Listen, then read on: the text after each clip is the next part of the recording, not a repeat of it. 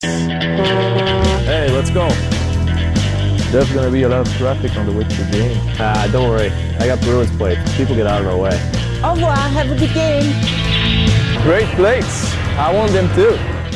Are you even old enough to drive? Our guy, the Razor, Andrew Raycroft, joining us on the Harbor One hotline. And Razor is brought to us by Brennan's Smoke Shop. Brennan's has nine locations in Massachusetts, just opened their newest shop in Hudson, New Hampshire. Visit Brennan's for the best selection of cigars. Razor, good morning. How are you, friend? I'm great. Good morning, guys. How are we doing? Uh, well, I mean, uh, another month between games for the Bruins here. Good grief! Like I talk, I, but seriously though, Razor, like how disruptive is it to have these long breaks in the schedule if you're the Bruins? It's really disruptive. It is, and it's it's a huge pain in the ass. And and the other thing is too is you're you're looking so forward now because now you know you don't have any other breaks for the entire season. Now you know you have to cram in six, seven extra games than everybody else in the league, everyone else in the division. So it also wears on you that way, knowing that you're going to pay for these much later in the season. So it's disruptive physically, but but more mentally that you know that you're going to pay the piper later down the road. Razor, what's your impression of how they've used the goalies? Because Gresh and I were talking about this the other day and trying to make sense of it. Where uh, it's obviously been a, a real even split but I looked at Linus getting some of the better games early or the tougher games early. He had both the Florida games, he had Toronto, he had Edmonton. However, this past weekend, back to back, Saturday, Sunday, we saw Swayman both times. So I'm I'm having a hard time figuring out who has the upper hand right now. You and me both. Hmm. Uh, that was interesting to me this weekend going back to back with Swayman. I know it was an afternoon night game, so it's not a typical back to back situation, but – to have them going back to back. And to your point, Ullmark had been playing the quote unquote number one starter game, the, the one in Toronto Saturday night, the Edmonton into town.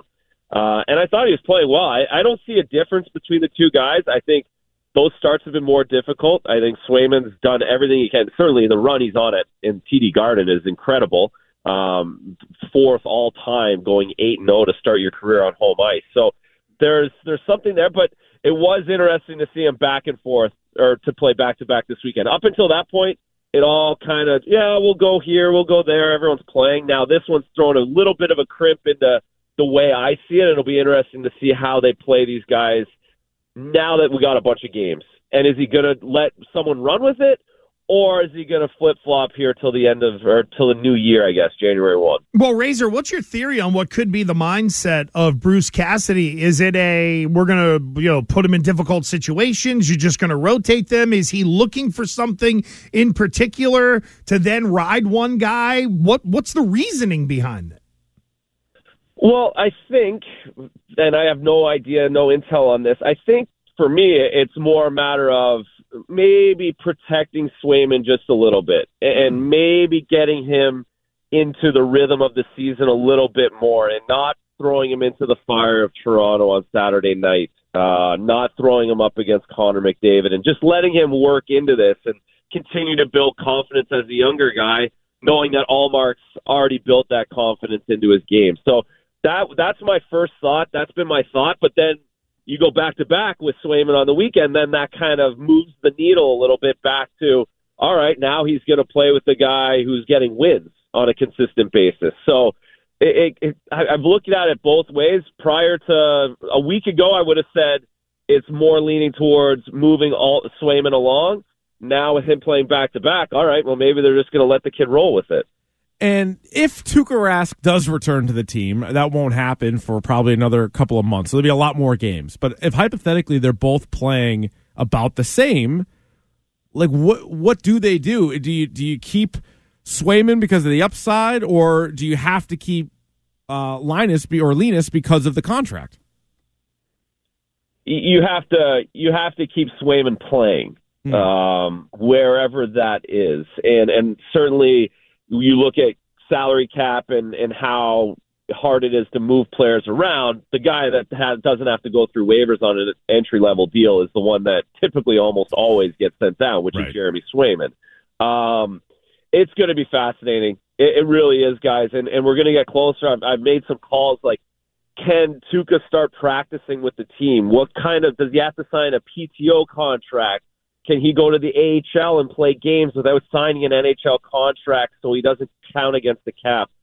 Trying to figure out what the timeline's going to be because yes, Tuukka's skating now, but he's going to ha- he's going to be really close to skating with players and needing some up tempo, not just goalie drills. So uh, we're a few week, few weeks away from that, and it's going to be interesting just from the, the the contract side of it, what they can do, and I think that'll give us a better idea of the timing and when that timing is. Whoever's playing better, do they make a decision off that, or is it strictly a business decision at that point? What kind of information have you gotten back on that? As far as can Tuukka play in the AHL, not under contract? Can he practice with the team? Like what what have you found out?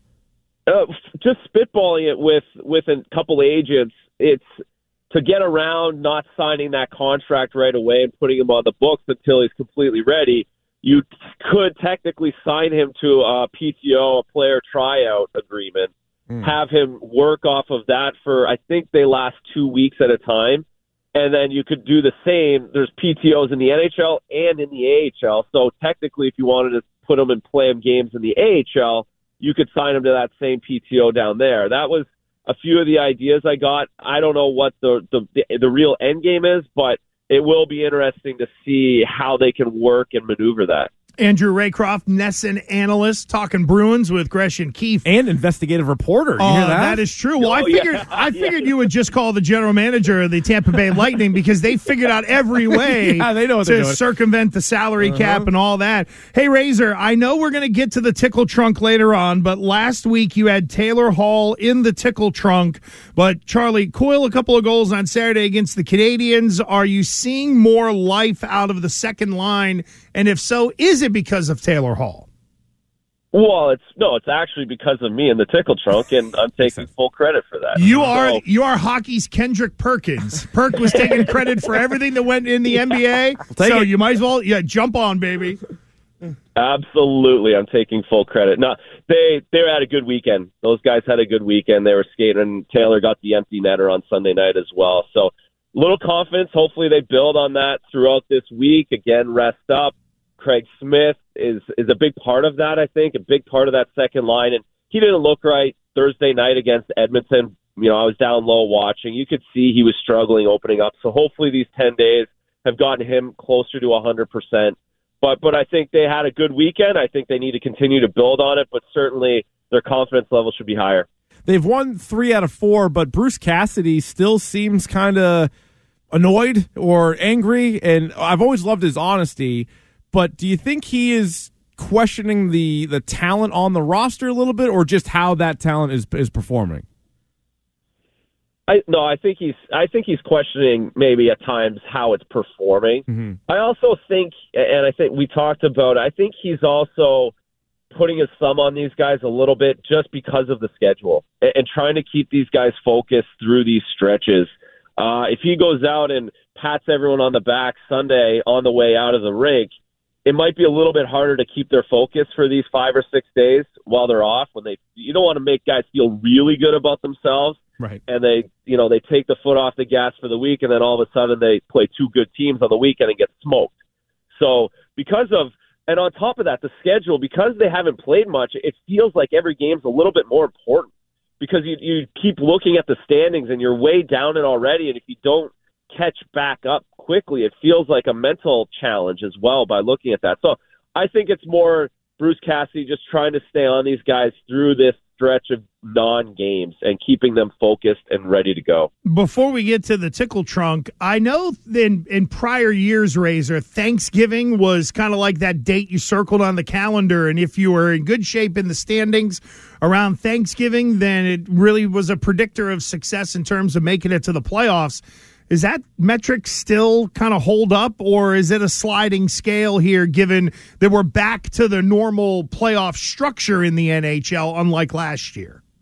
We're we're pushing this at least, I think, till Christmas, both because of the lack of games, basically league wide. I mean, the Bruins have played so much less than everyone else, but it, it's been a light schedule for everybody. They want to avoid college football. They want to avoid NFL football. It's it's pretty obvious, and it's probably a good business idea.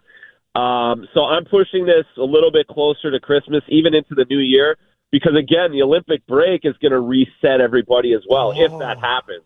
Um, so you have three weeks in February with no games. so really, it's it's a massive sprint, March, April to the finish.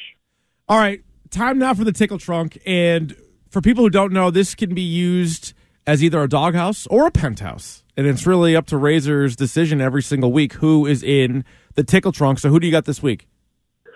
It's going up the elevator. We're going to make it a positive situation this week, and I'm putting Jakub Zboril in it. Wow. Came up this weekend. He's been a healthy scratch, but he's been with the team this season. Reilly gets put down. He has a great weekend. Again, first round pick. We've talked, and you, I know you guys have talked about the first round, the drafting of the Bruins.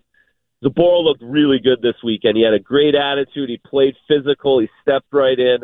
So I am giving him some positive vibes in the tickle trunk, and hopefully that continues for him. He's a great talent if he figures it out, he can be a big piece for this defensive core. So Taylor Hall out of the tickle trunk, Jakub Zboril in, but in a very positive way. That's yeah. why we love talking hockey with Andrew Raycroft, NESN analyst, joining us on the Harbor One Hotline. Razor, thank you. We will catch you next week, friend. Have a good weekend.